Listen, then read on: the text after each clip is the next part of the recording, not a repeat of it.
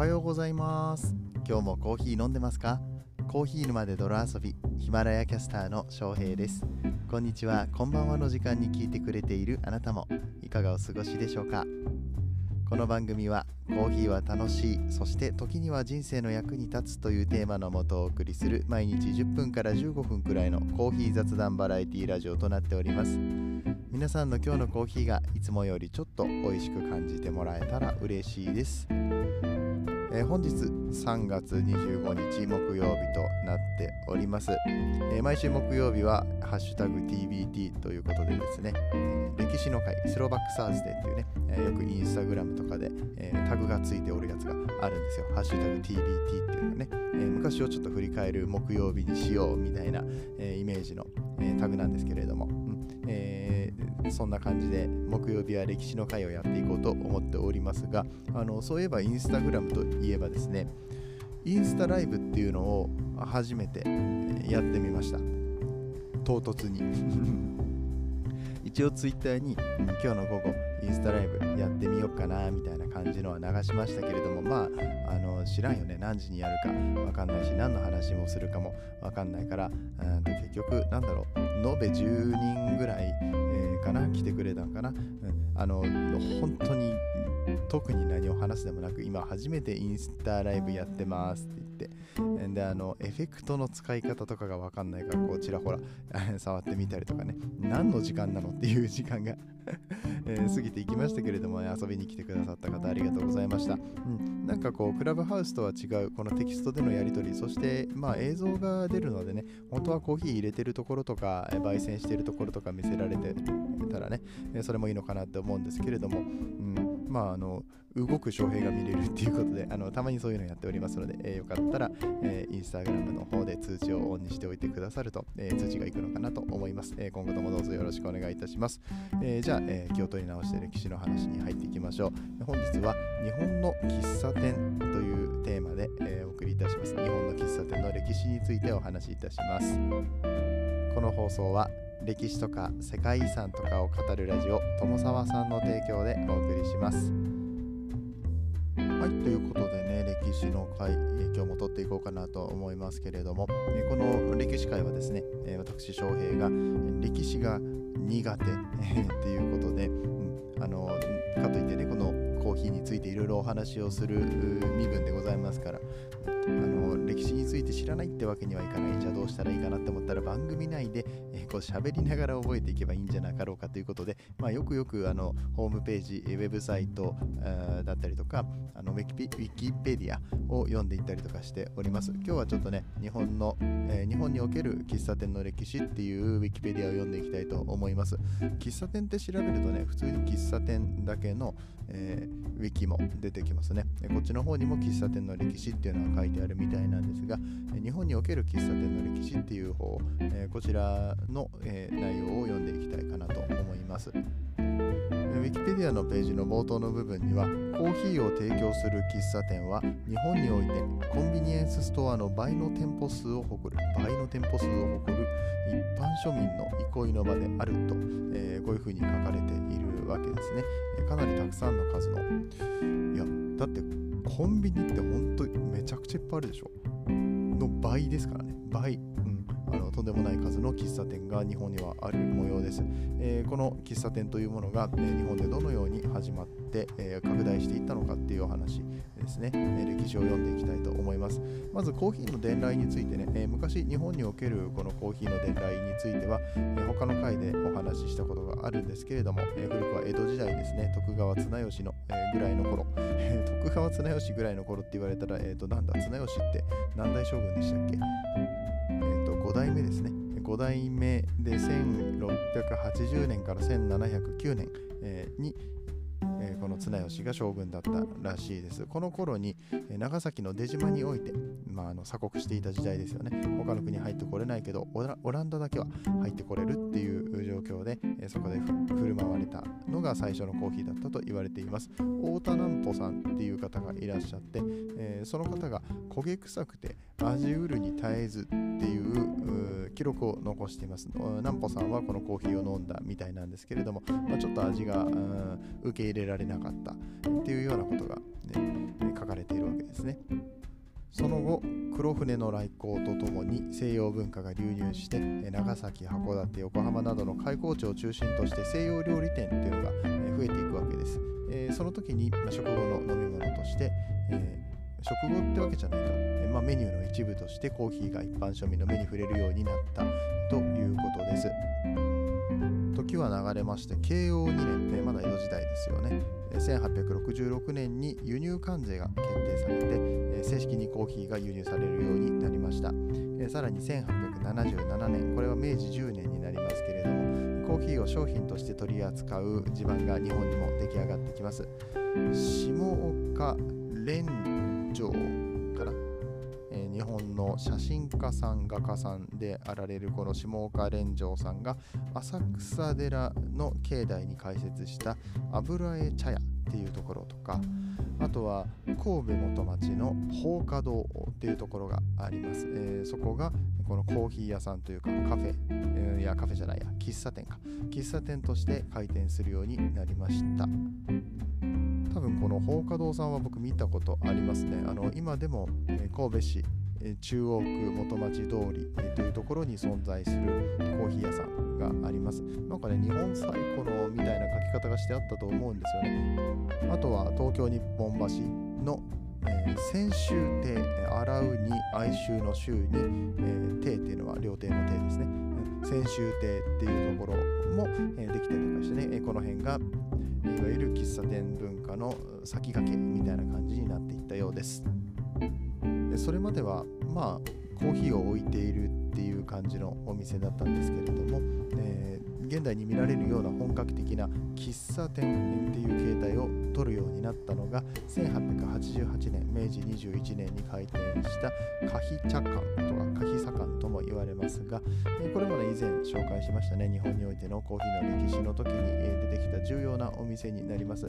え、ここはですねテイ・エンケイさんという、まあ、元外務省の人が建てたお店でありまして現在の大東区上野に、えー、昔あった、え、ということですね、え、複合喫茶の様相ということで複合喫茶って何なんだろう？あ複合喫茶とか複合カフェっていうのは例えば漫画喫茶とかカラオケができる喫茶とかありますよね。ああいうなんか、え、組み合わせのタイプの喫茶店のことを複合喫茶っていうようでこのカヒチャハンカヒ茶館に関しては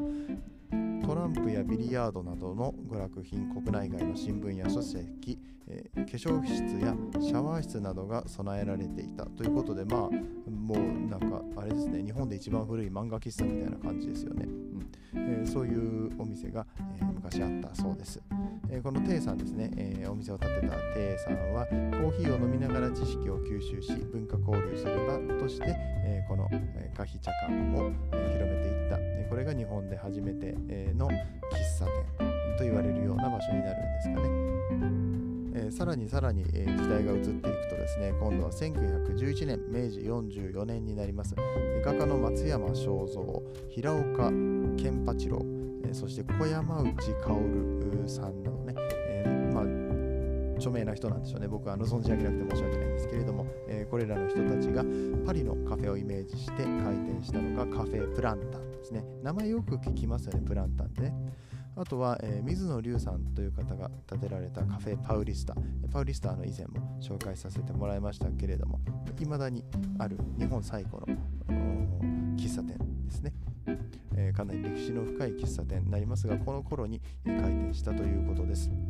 えーと、さらには築地西洋圏のカフェライオン、カフェライオンですね、ねっていうのが銀座に、えー、立ったりとかしてね、この、えー、パウリスタ・プランタン・カフェライオンっていうのは日本の喫茶店文化を語るにあたって、えー、欠かすことができない、えー、そんな喫茶店となっている模様です。一応ざっくりそれぞれのお店について説明するとカフェプランタンが日本初のカフェとしてオープンした、えカフェですね、えー、維持会員を募る方式っていうのですね会員券を販売していたのかな、うん、いわゆる知識階級のサロン的な形で流行していたみたいです、うん。だからまあ治安を守るためにこう会員制の喫茶にしたっていうのがこのカフェプランタンですね、えー、続きましてカフェパウリスタ。こちらはブラジルへの日本人移送の見返りとしてブラジル政府より、えー、ブラジル政府からこうあのコーヒー豆を大量に無償提供を受けたんですね。あのさっき出てきた、えーと、カーヒー茶館カーヒー茶館は、えー、ちょっと値段がかなり高かったんですよ。当時コーヒーってすんごい高くて。っとね、お蕎麦が8輪で食べれる、えー、とか1銭とか、まあ、昔のお金の単位になっちゃうんですけども、えー、そういう値段で食べれることができたんですけれども、えー、牛乳入りのコーヒー、まあ、いわゆるコーヒー牛乳ですね。これが2銭。普通のブラックコーヒーでも1銭5輪なので、まあ、そばの1.5倍とか2倍とかの値段を出して、コーヒーをやっと飲めるっていうような、え、それぐらい高価なものでしたが、このパウリスタさんはブラジルから無償でこのコーヒー豆をもらっている関係でかなり値段を下げて提供することができていたと言われています。芥川龍之介とか平尾平塚来長とかねいわゆる文化人の人たちもあの教科書に載ってた国語の教科書とかに載ってた人たちもよく通っていたりそこで、えー、新しい作品を生み出したりしていたと言われています。こちらは日本初ではありませんけれども現存する日本最古のコーヒーショップとなったということ。ですね、えー、そして、えカフェライオン。こちらはですね洋食や洋酒などをメニューの中心として提供していた、え、カフェライオンというところがありまして女性の給仕さんいわゆるウェイトレスってやつですよね。が和服にエプロンをまとった若い女性の給仕さんというのがいらっしゃった。でまああのちょっと想像してみるとメイドカフェっぽくないですかっていう、まあ、別に女性だったらメイドカフェなのかっていうと、まあ、そうじゃないとは思うんですけれども当時の、えー、働く人、うん、っていうんですかねあの仕事の在り方とかを考えるとあえてもう女性ばかりを起用して、えー、このウェイターさんとして働かせる。しかもエプロン。和装にエプロン。っていうね。あのいでたちからもちょっとあのメイドカフェっぽいんじゃない？みたいなことが言われるみたいです。ー、なんかねこのやっぱり女性ばかり使うっていう部分でバーとかキャバレーとか、えー、風俗的な意味合いを持つようになった喫茶店っていうのが出てきて、えー、これを特殊喫茶とか特殊飲食店みたいな言い方をするようで、えこれとは逆に完全にただの喫茶店ですよっていう場所については純喫茶っていう風になったりしたっていう経緯がありますこれね豆知識です、戦争の前は、えその、そんな感じで喫茶店文化っていうのが土台を築いていったんですけれども戦後の今度は喫茶店を見ていきましょうか。1947年昭和22年頃から、えっと、米軍の出品でね、えー、あのまあ、米軍払い下げみたいなやつ。で GI コーヒーとかいうのが広まってこれらの配給が、まあ、一般家庭に行くというよりはほとんどが喫茶店に流れていったみたいです。で喫茶店はこの豆を使ってまた、活動というか経営を開始していく、えー、そんな流れとなりました、えー、その後、まあ、平和になっていったというかあのどんどんと経済が発展していった日本では個人経営の店が主流となり、えー、結構この店主のこだわりが店の特徴として、えー、色濃く出るような喫茶店が多くてですね、えー、先ほども出てきました複合喫茶的なお店が多かったようです。音楽系喫茶と呼ばれる喫茶店が、えここでは取り上げられていますけれども、えっとシャンソン喫茶とかねあとジャズやロックの音楽が流れるジャズ喫茶歌声喫茶ロック喫茶ね。あとは55喫茶みたいなねあのちょっと古いんですけれどもあの巨人の星とかに出てくるやつですよね、うん、そういうところも出てきたり、えー、まあ、いわゆるトレンドの喫茶店になっていったようです。その後1970年昭和45年頃には名古屋で漫画喫茶が出てきたりとか1995年になるともうかなり最近ですねこれは。インターネットの普及に伴って漫画喫茶にインターネットが提供されるようになったりとかね、えー、するようになっていきました。かなり、えー、現代的なカフェっていうのがこの頃からできるようになってきたんですね。結構飛びましたねここねえっ、ー、とさっき言ってたとかあでも1960年代か。そんなにめちゃくちゃ飛んでないのかな、えー、いや時代がなんか一らいで喫茶店の歴史っていうのがねどんどんどん移り変わっていったのが分かりますね。その間に多分出ては来なかったんですけどもたくさんの純喫茶ができて、まあ、なんせ日本にコンビニの2倍あるわけですからそういった喫茶店というのはどんどんどんどんできていった、えみたいな、え感じでしょうね、うん。えー、1970年代以降になるとコーヒーを飲むという行為がより大勢の間に浸透して、えまたさらにたくさんのコーヒー専門店ができてきました、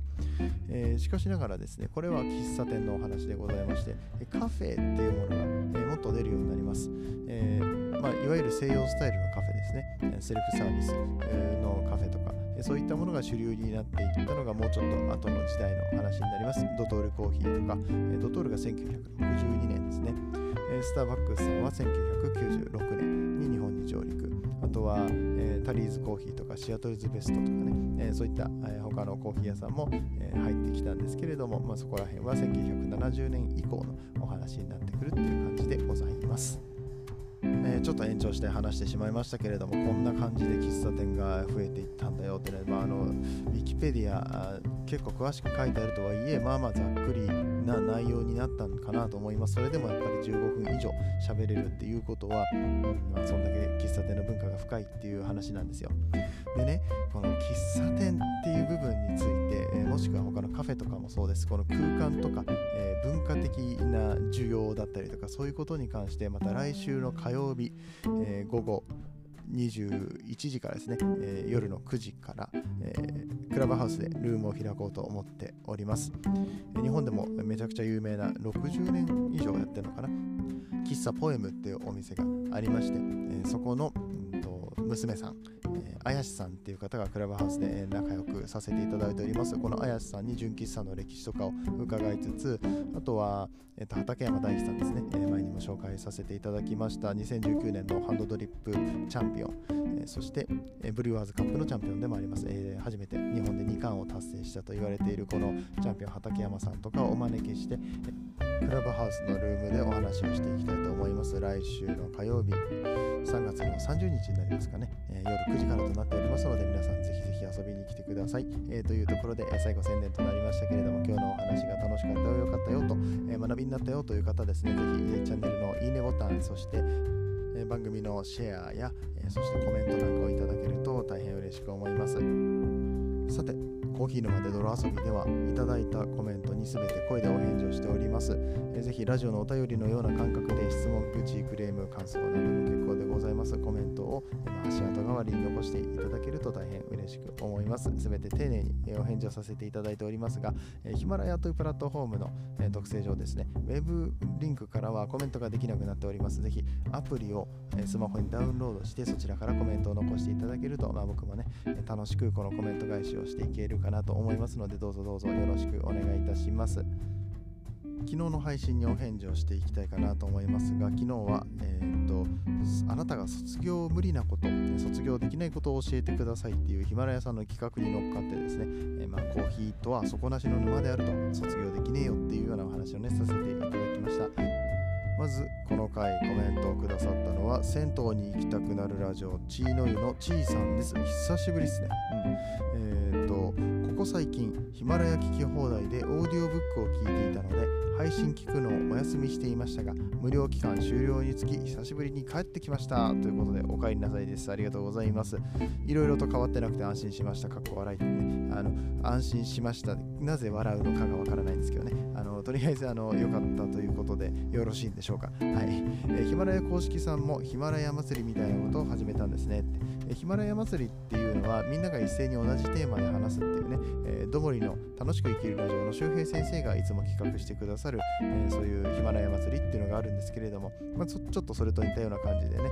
えー、期間内にみんなで同じテーマで話そうと、えー、今月は、えー、あなたが卒業できないこと、えー、卒業無理っていうタイトルで、え